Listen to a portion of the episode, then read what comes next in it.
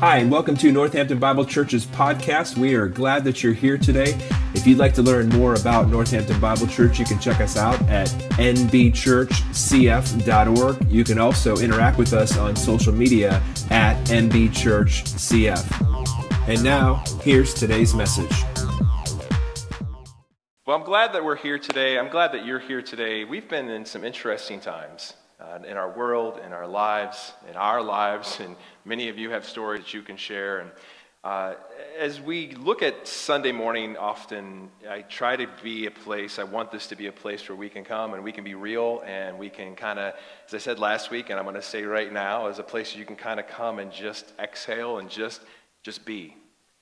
Because never in my lifetime have I experienced, there's been moments and seasons where things have kind of been crazy or whatever, but this is a crazy, crazy season for all of us. And we're kind of all in this together, which makes it a little easier, but it's crazy. And what God has been convicting me of this week has a lot to do with the Holy Spirit, not that we're just talking about the Holy Spirit today.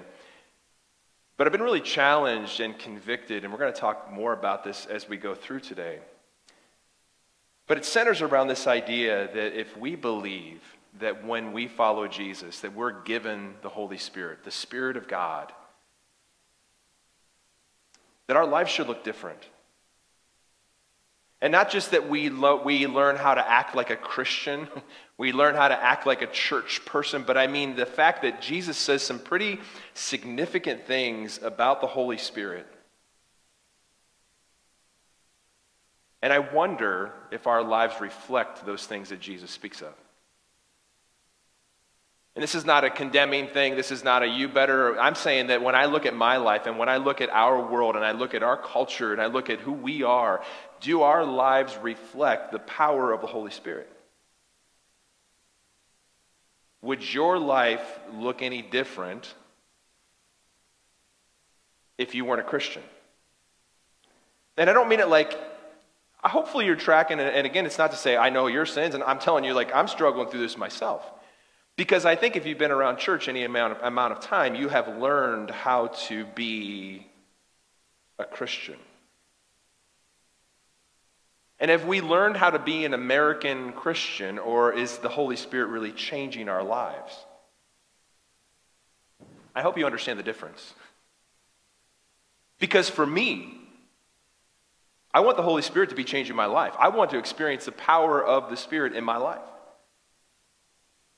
Not like maybe you see on TV, and I'm not talking about me like waving my coat and all of a sudden you fall, like none of that kind of stuff.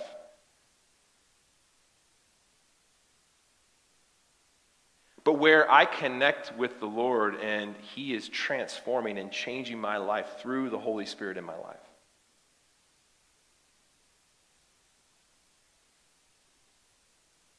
So Jesus has a lot to say in 14, 15, 16. If you have a Bible, if you turn to John chapter 14, well, we'll be in 16 ultimately.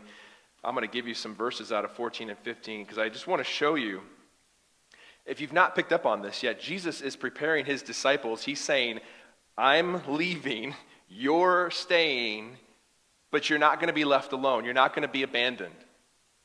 Because for 3 years, they've been with Jesus, and Jesus has been everything to them. And Jesus has taught them and has changed their lives, and they have seen things they've never seen before.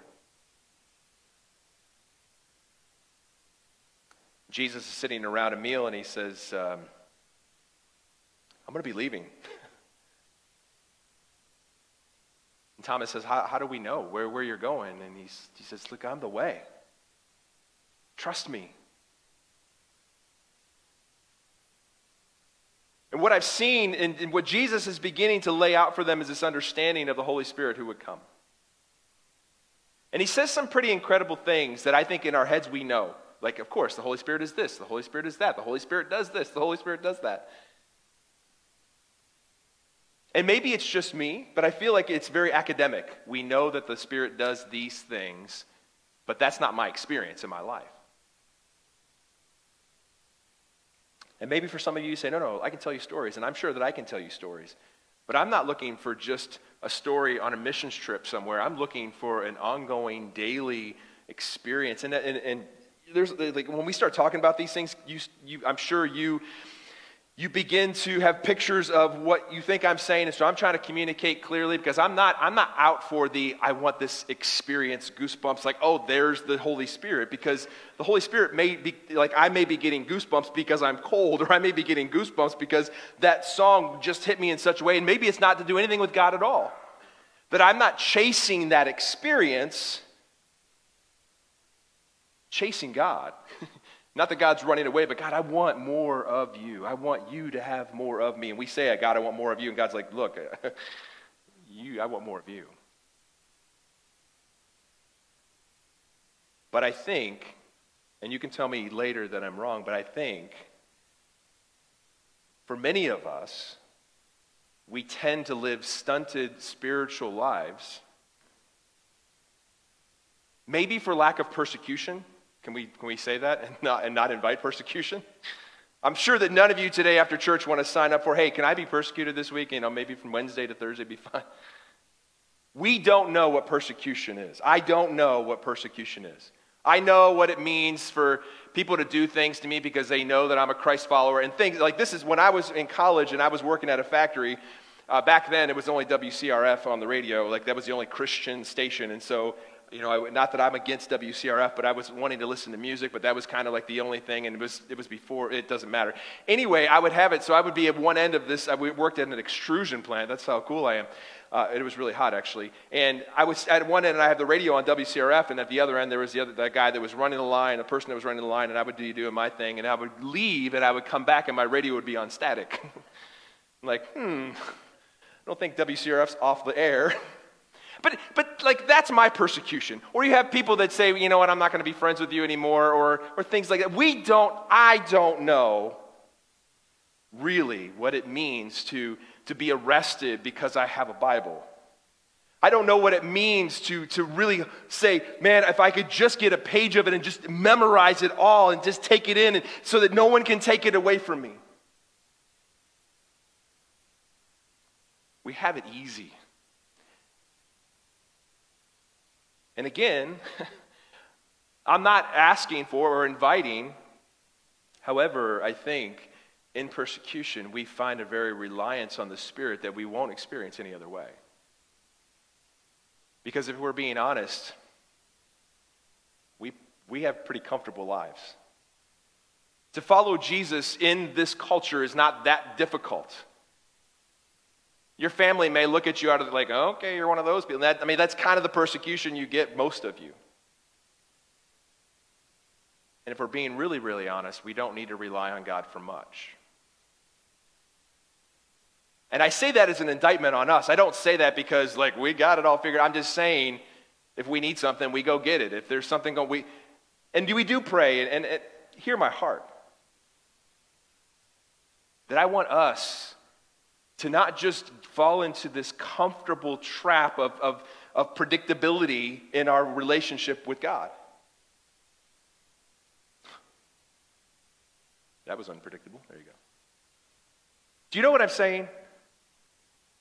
That we can get so comfortable in the place that we are that we don't want God to mess it up. That we don't want to invite him in because he might change things. I mean, he's there. But if we're being honest, we like things the way that they are. I'm saying maybe God wants to do something more. I know he wants to do something more. But maybe we're not willing to allow God to do that. And God can do what God wants to do. I get all of that. But there are times that I think that we can hinder what God wants to do in our lives because...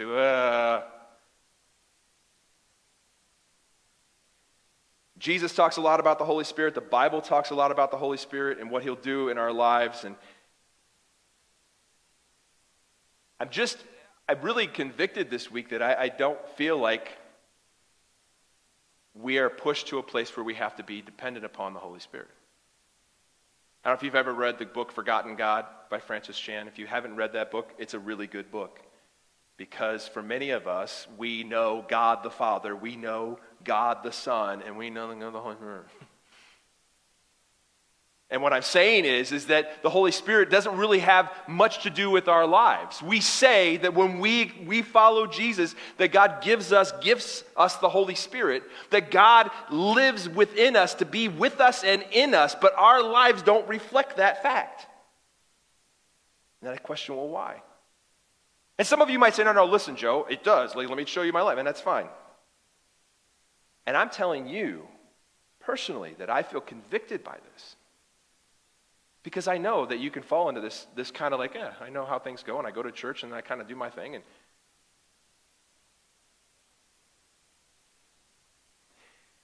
in your notes, the Holy Spirit is God's acting agent in our lives to seal us, to convict us, and to transform us. Yet we live powerless lives. We live kind of vanilla lives, and for some of you, and this is, again, don't hear that this is indicting you, but if I put your life up against someone who doesn't follow Jesus but is a good person, would your life look any different? Would they say, oh, no, it's clear that you follow Jesus?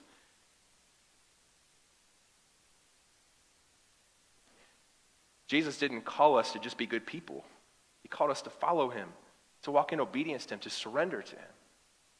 To walk in the power of the Spirit. And what's that mean? What's that look like? So understanding the Holy Spirit, Jesus had some things to say in John chapter 14. He says, if you love me, we already kind of looked at these, but I want to remind you because Jesus spends 14, 15, and into 16 talking about the Holy Spirit who would come. Because his disciples probably on some level are freaking out. Like, Jesus, you've been hanging out with us. We've been together. We've seen some crazy things, and now you're leaving. And he says, look, it's okay. I want you to know that I'm not abandoning you. I'm not leaving you as orphans.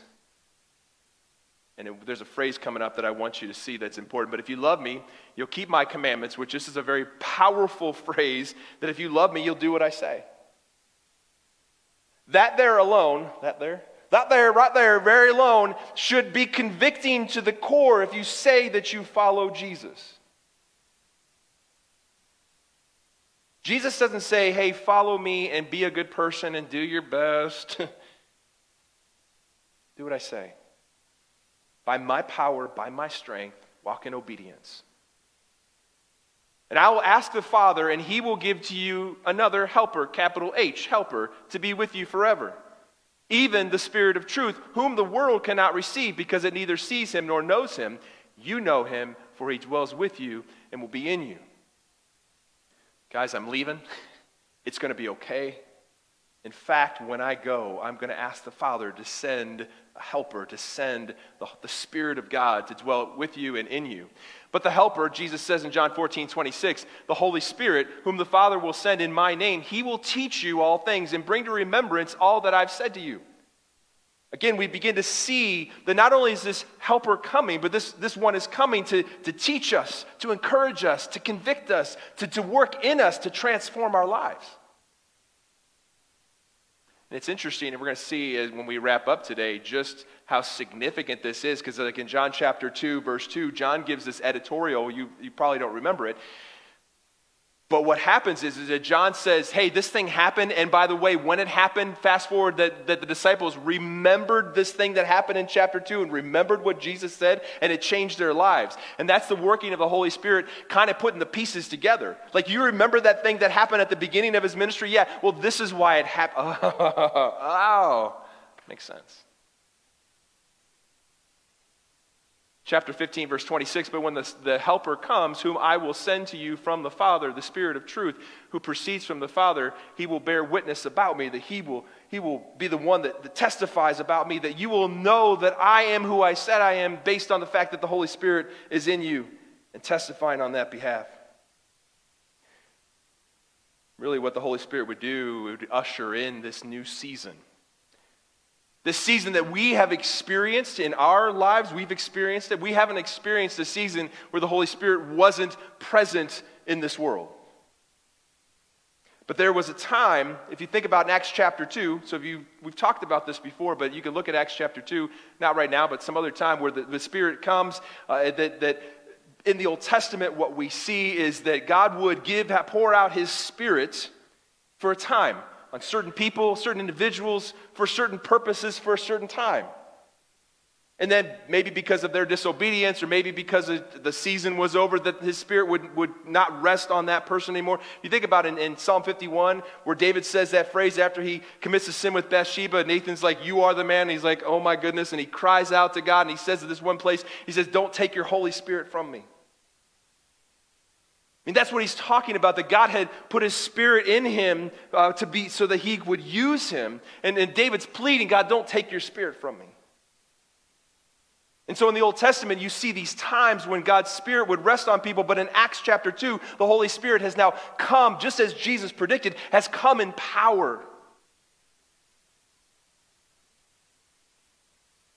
So that those who follow Jesus are given the Spirit to walk in that, that we are saved by grace and we walk in grace. We are saved by God's power and we walk in God's power. And I think what many of us have fallen into, and we've talked about this before, the trap that we have fallen into is that what happens is that we trust in God's power and God's grace to save us, but we don't trust in God's power and God's grace to walk it out. And I think that's evidenced by the fact when I say, "I'm going to try harder today. I'm going to do that. I'm going to, and that's a problem. God, you have saved me. You have rescued me. That you're the one that's transforming me. If my life is going to look more and more like Jesus, it's because I have surrendered my life to you and allowed you, God, change whatever you want." That's a scary thing to pray, because God may mess up, probably will mess up your life, your plan. I think you need to be willing to say, "God, it's not really about what I want, it's about what you want, and so I trust you." And that's hard. That may mean that you're moving to some other state. It may mean that you lose everything. But do you follow Jesus to get stuff, or do you follow Jesus to get Jesus? I think some of us have followed Jesus in the hopes that we would have a good life or things would be okay, when in fact Jesus says, if you follow me, people are going to hate you. Don't be surprised, because they hated me first. Other things that the Holy Spirit does, these are all, well, here's the big idea again, but here's things that the Holy Spirit does in our lives.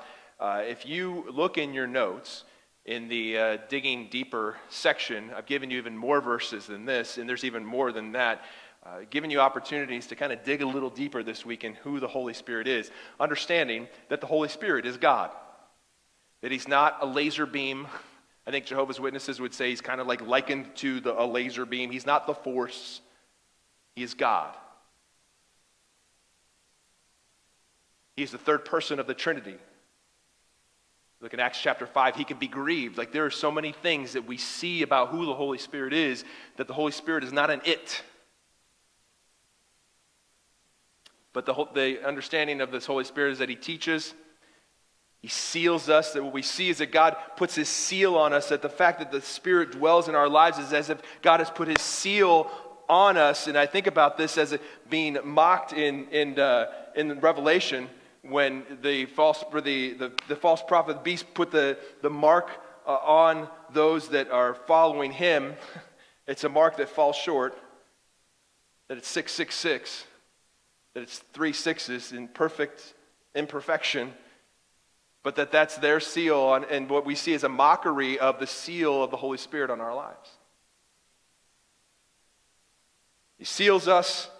The Holy Spirit bears witness in our lives that these things are true. The fact that if you say that you follow Jesus, if you have a relationship with Jesus, it's because of the Holy Spirit working in your life. It's not because you're so smart.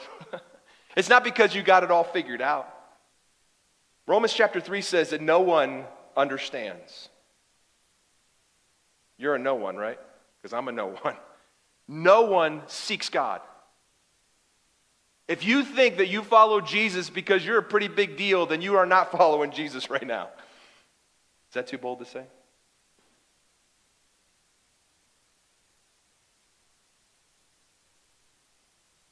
See in Romans chapter 8 that he intercedes for us.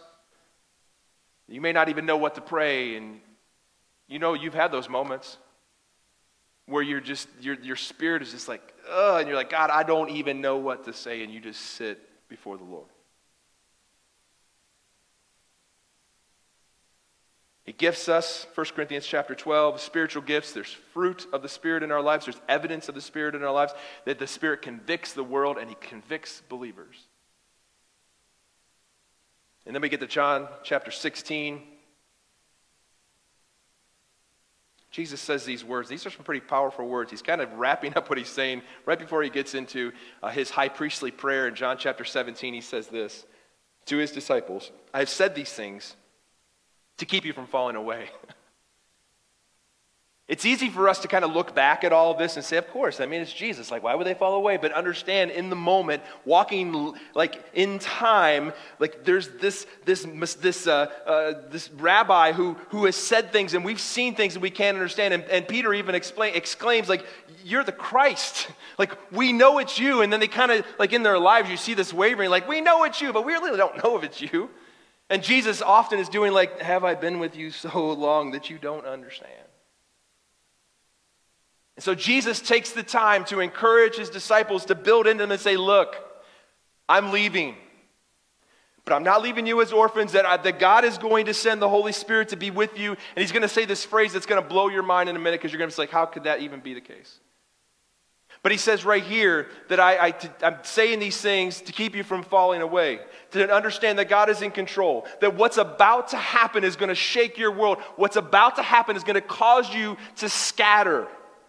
No, Jesus, we'll die for you. Yeah, just give it a couple minutes, Peter.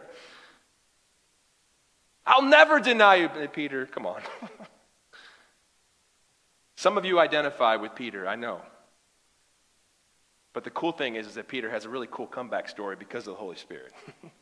It's not because Peter's like, hey, I got it all figured out. Because Peter, like, we can all be like that. We kind of just like open our mouths before we think about something, and it doesn't work out really well. But because of the Holy Spirit, Peter's life was changed.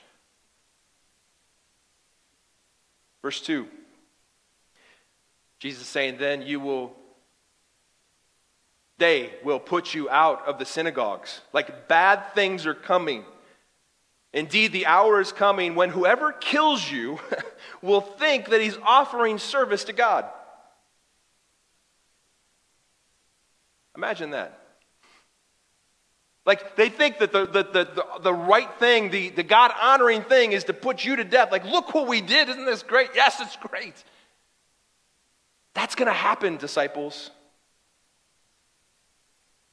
And they will do these things because they have not known the Father nor me. But I have said these things to you, that when their hour comes to you, you may remember that I told you that. In other words, when this happens, the Holy Spirit's going to remind you, because remember, he said that he's going to teach you all things and remind you of the things that I've said. When these things happen, it's going to be like alarm bells and flags going up. Like, look, this is what Jesus told us was going to happen. That he is the truth. That he is the life.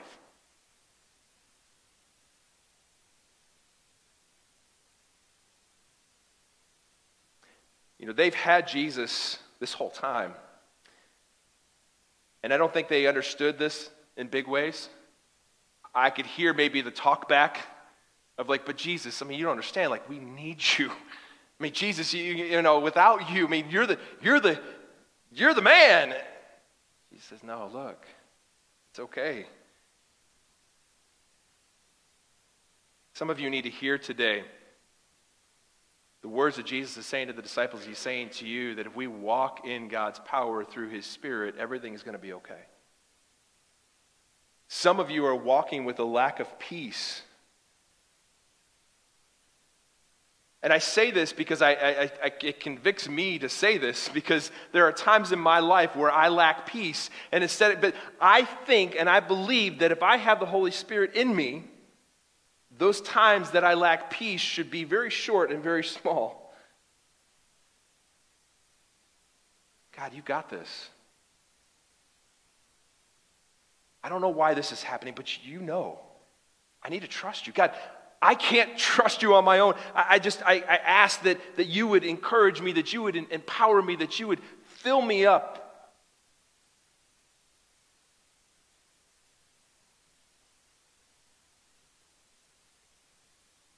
more that God has of you, the more that you allow God to fill up your life, the less room there is for other things to be there, to creep in there, to take away your joy, to take away your peace.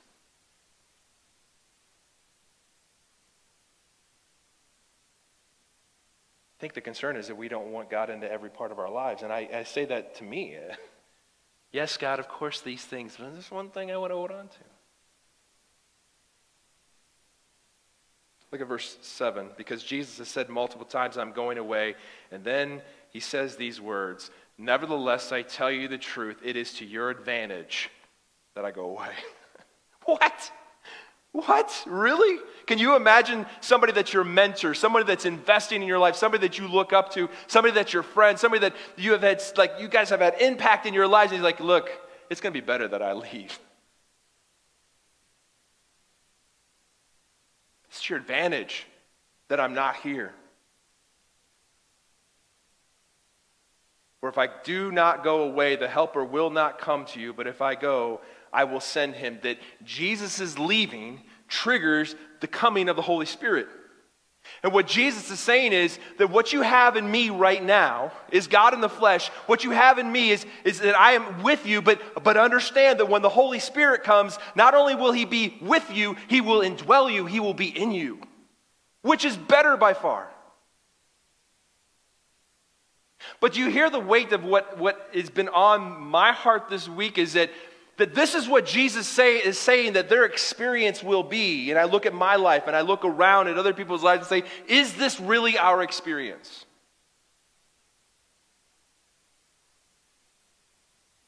Are we an American church? Or are we an expression of the church in America? And I think for many of us, we have struggled through this because maybe we haven't been discipled. Maybe we haven't seen these things. Maybe we have seen them, but we kind of ignored them. That God wants to do something way more in our lives, in us and through us, but we say, God, that's enough. I'm happy, I'm comfortable with this version of Christianity.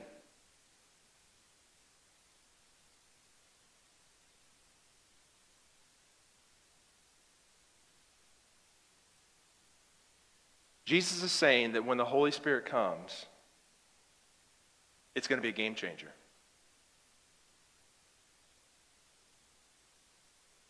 And I look at our lives, and again, I don't come to your house. I'm not calling you out.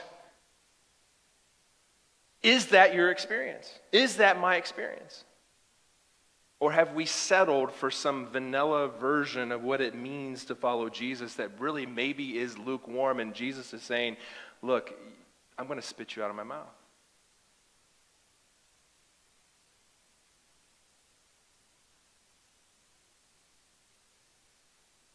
Verse 8, and when he comes, he will convict the world concerning sin and righteousness and judgment, concerning sin because they do not believe in me, concerning righteousness because I go to the Father and you will see me no longer, and concerning judgment because the ruler of this world is judged. That the Holy Spirit, Jesus is saying, will come and will convict the world of sin. You realize, as we've said, that if you're a Christ follower, if you follow Jesus, it's because of the work of the Holy Spirit in your life. We are called to make disciples who make disciples. We're not called to follow Jesus, say a prayer, and then live a good life and go to church and then die. We're called to share the gospel, to understand that it is Christ alone who can save us. It's not through any works that we can do about being a good person, about doing anything. It's really about what Christ has done and my faith in the finished work of Christ on the cross. As I trust him as Savior and I follow him as Lord, that is this defining moment where by God's power and by God's grace and by God's mercy, I am born again into a new life that I'm made new. Jesus didn't die so that you could pray a prayer and live a good life and still go to hell. And again, I don't say this as like, you're all in trouble. I'm saying that if we are following Jesus, then we need to follow Jesus. And I look in the mirror and I say that to me first.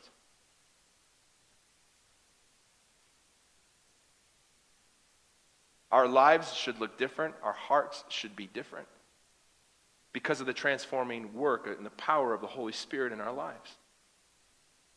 We should be different. And if you say, look, that's me, I don't feel indifferent, then you need to talk with God and say, God, you know, number one, I want to trust you and I want to follow you. And God, I want you to change me. And I'm going to do what my role is to kind of just surrender and just walk in your power. And God, I trust you for the results because you can't produce fruit. We learned that last week. You're called to bear fruit. And the only way to bear fruit is how? Jesus says, starts with A and ends with bide. He says to abide in me. Cling to me, but don't worry because I'm already holding on to you and I will change you. These are familiar words. Romans 10, 9 and 10, because if you confess with your mouth that Jesus is Lord, and Paul says in 1 Corinthians chapter 12 that no one can confess Jesus is Lord without the Holy Spirit in their lives, without the Holy Spirit really causing them to do that. You can't really say and really mean it with conviction that Jesus is Lord. I might be able to say the words, but for me to confess in the face of being put to death, in the face of my life being wrecked, to say that Jesus is Lord, it does not happen apart from the Holy Spirit.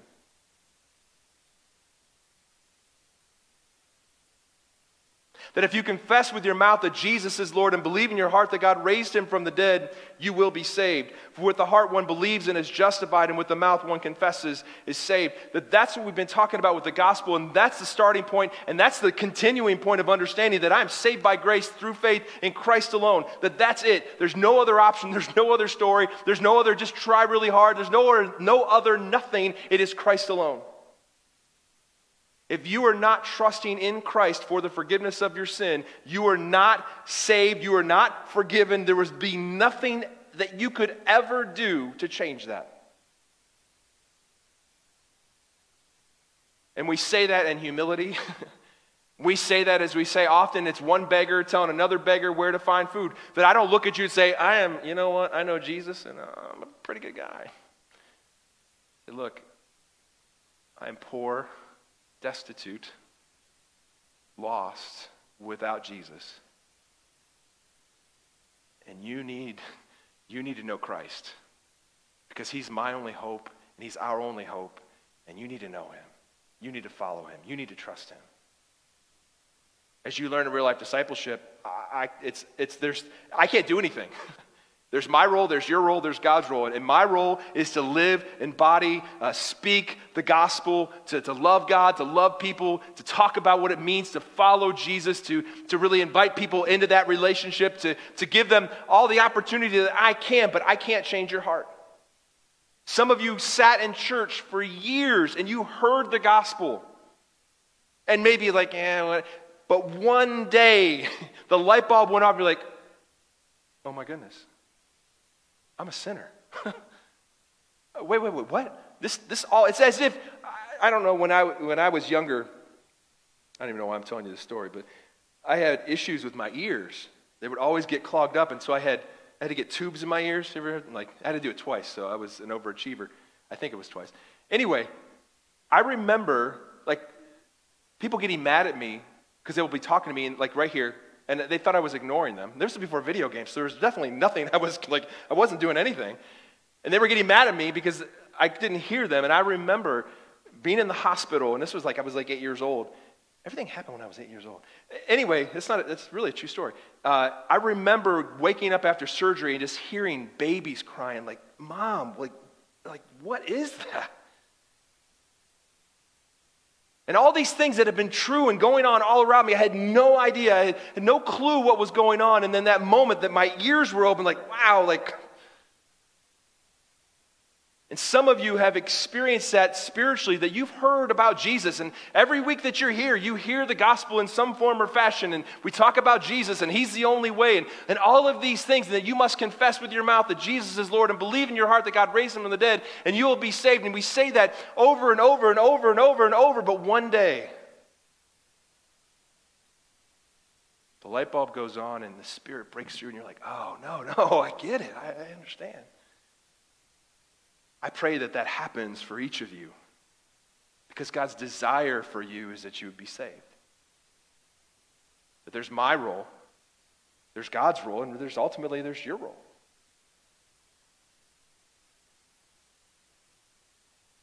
And so I can't get down on myself in the sense of like, yeah, I talked to him and I didn't save him. Well, good thing you didn't save him. You've heard the story about Billy Graham, right? This guy that came up to him after one of his crusades, and he was definitely drunk, and he's like, Billy, I want you to know that you saved me. And Billy's words were something along the lines of, well, yes, I obviously saved you because God didn't, kind of thing. And it was, I think he was saying it kind of funny, but the idea is that people can make a decision. We can even force people and like, hey, pray this prayer so you don't go to hell, and they're still not following Jesus. I don't want to lead you to a place where you think that following Jesus is, well, I prayed that prayer and I'm just going to do the best I can. Jesus says, abide in me, follow me, obey me. Walk in my power, walk in the power of the Holy Spirit, to live the crucified life. Our lives should look different. And how do they look different? Is it because you study hard enough? It's because I say to the Lord, God, if there's going to be anything different in me, it's because you're changing me, and I ask you to transform my life. I surrender these pieces of my life that you need to be in every part of it. And when I do mess up, when things go the wrong way, it's not like, doggone it. It is 1 John 1:9.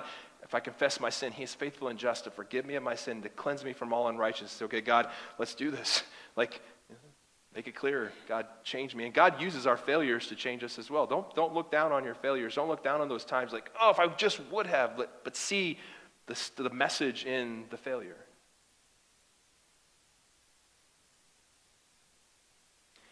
So what this means for the disciples, this is in your notes, but this is going to be free for you today. Not that you pay for anything else, I guess. But what they find is that lives being changed are impossible without the Spirit, that the gospel going forth in power would be impossible without the Holy Spirit, that the purpose of the power in their lives that comes from the Holy Spirit was to glorify God and to share the gospel. And so let me give you these, because Jesus says, it is to your advantage that I leave. Had he not left, these things would not have been true. These things wouldn't have happened in their lives, that the Holy Spirit gave them understanding. Did I skip too many? No, I didn't. Gave them understanding to preach the gospel. Because the disciples believed that Jesus came to overthrow the government. They even are all around. They're like, yes, he's here. He's going to change everything. And Jesus says, this isn't my kingdom. My kingdom is an invisible kingdom that you can't see. And what happened is that Jesus was dead and he was buried, and 3 days later he rose again, and he spent days with his disciples. And in those days, and then even into Acts chapter 2 when the Holy Spirit came, there was this kind of enlightening moment of like, I liken it to The Sixth Sense. You guys ever see that movie? I know Tom hasn't seen the movie because Tom hasn't seen any movie, but he needs to watch The Sixth Sense. The movie with Bruce Willis. The whole movie, like, I was one, like, you might have been smarter than me, but I was definitely not smart in that movie. And at the end, how everything, like, started rushing in and things made sense, and his wife was, like, wasn't talking, like, he was dead the whole time. And sorry, I should have told you that sooner, but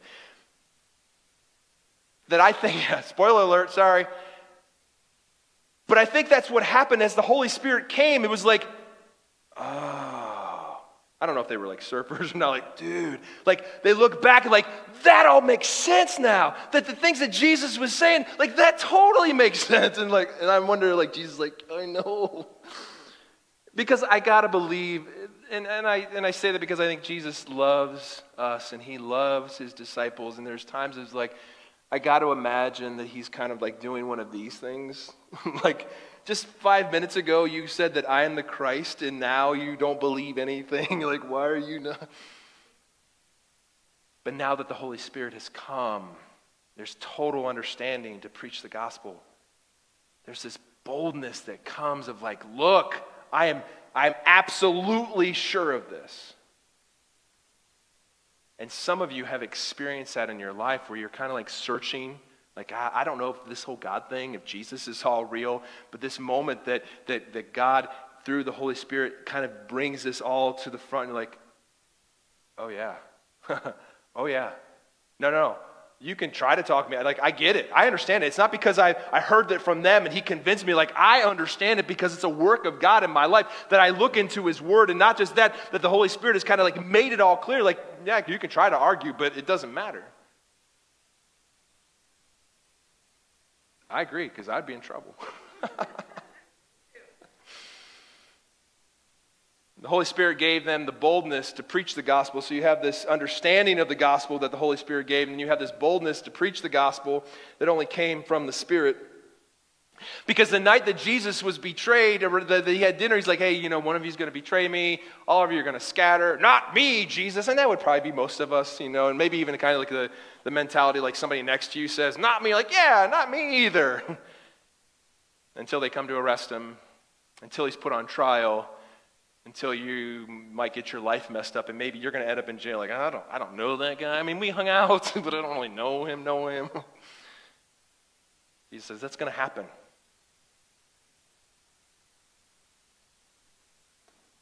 But what we find is that the same disciples who ran away when the Spirit came was given a boldness like never before.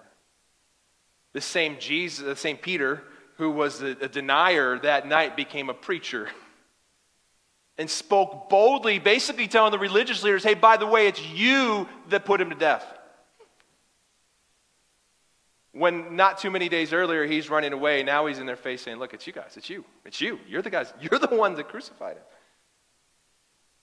And what's amazing to me, and this is one of those points that I think I struggle with in my own life, is that you see the disciples in the book of Acts were getting beat because they proclaimed the name of Jesus, and they said, okay, God, it's not like, hey, God, protect me from that. It was, God, give me the boldness to keep preaching even though I'm getting beaten up. That's the kind of stuff I'm talking about in our own lives, is that's what the Holy Spirit does. It gives us this boldness, but I think we live these, I was going to say a word that probably doesn't make sense. I mean, it does, but I shouldn't say that word. It gives us these non-powerful lives that kind of just, we're just there. You have the disciples saying, God, I know I just got beat up, but give me the boldness to keep preaching. They don't want me to preach the gospel, but I know that we need to, because it all makes sense, and they need to hear it, and that Jesus is the only way. God, give me the boldness to keep doing it. There were disciples in the book of Acts. If you've never read the book of Acts, and you're a Christ follower, you need to read the book of Acts.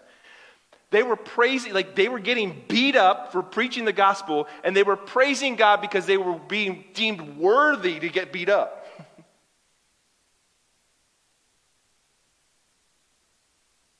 Yet we live in a culture that if it's too hot or it's too cold or the seats are not quite comfortable. You see the struggle?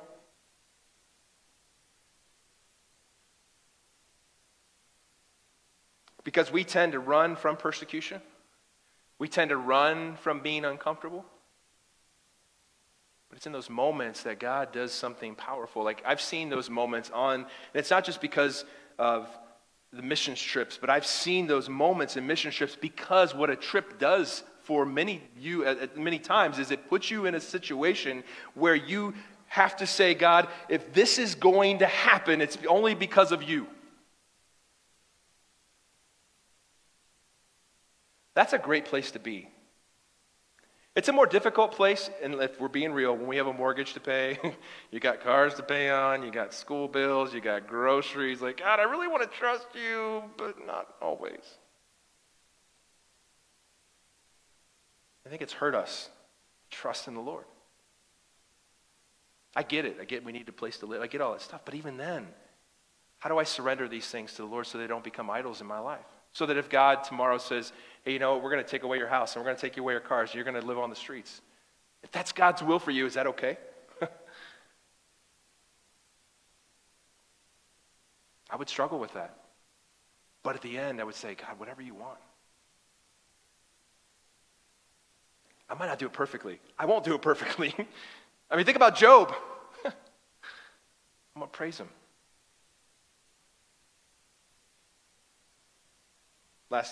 Last thing, that the Holy Spirit gave them the power to support their message of the gospel, that that God empowered the disciples to do supernatural things, not so that they would be good at parties, like, hey, look, I can make Holy Spirit balloon animals. It was none of that. It was like people were being healed from being sick, and people were being raised from the dead, and people were speaking in unknown languages. Like, I was speaking in Spanish, and I had no idea that I could speak Spanish.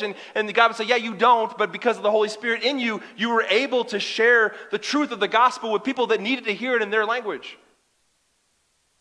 And none of it was ever like, man, check out those disciples. It was like, God is alive. That their message is true. Look what just happened. It was everything that was done for the glory of God, to share the gospel, to change hearts and to change lives. Nothing changes today. If God empowers you to speak, if God empowers you to do something, if God does some miraculous thing, you don't look around like, all for the glory of God. If I'm able to speak and hearts are changed, it's not for my glory. If I'm able to teach, if you're able to teach, if you're able to wash windows, if you're able to do whatever you do, and you do it for the glory of God and hearts are changed for God's glory, then it really is what it's about.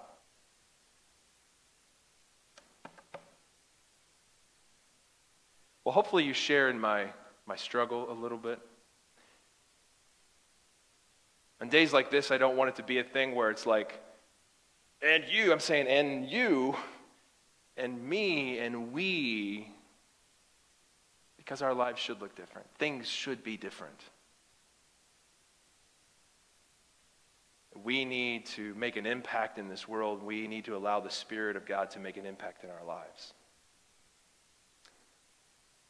And so next steps for you is you need to respond to the gospel. This may be one of those mornings where you're like, yeah, I've heard it 7,000 times, thank you. But you know what? Today's different. Today, I understand. It makes total sense. And you know how exciting that is? It, like, never has it been to me like, yep, got another one. It's like, this is great, because this is a movement of God, that God is doing something in your life through the Holy Spirit, is changing you, and that this is something to celebrate.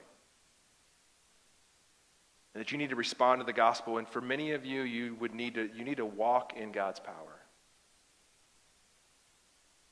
Maybe you lack boldness, or you lack understanding, or you lack power. Talk to God. Ask God for those things.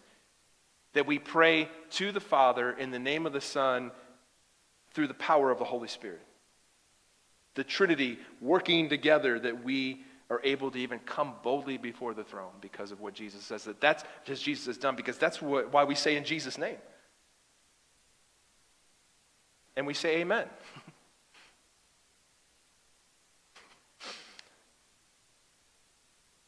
Never mind. We need to pray.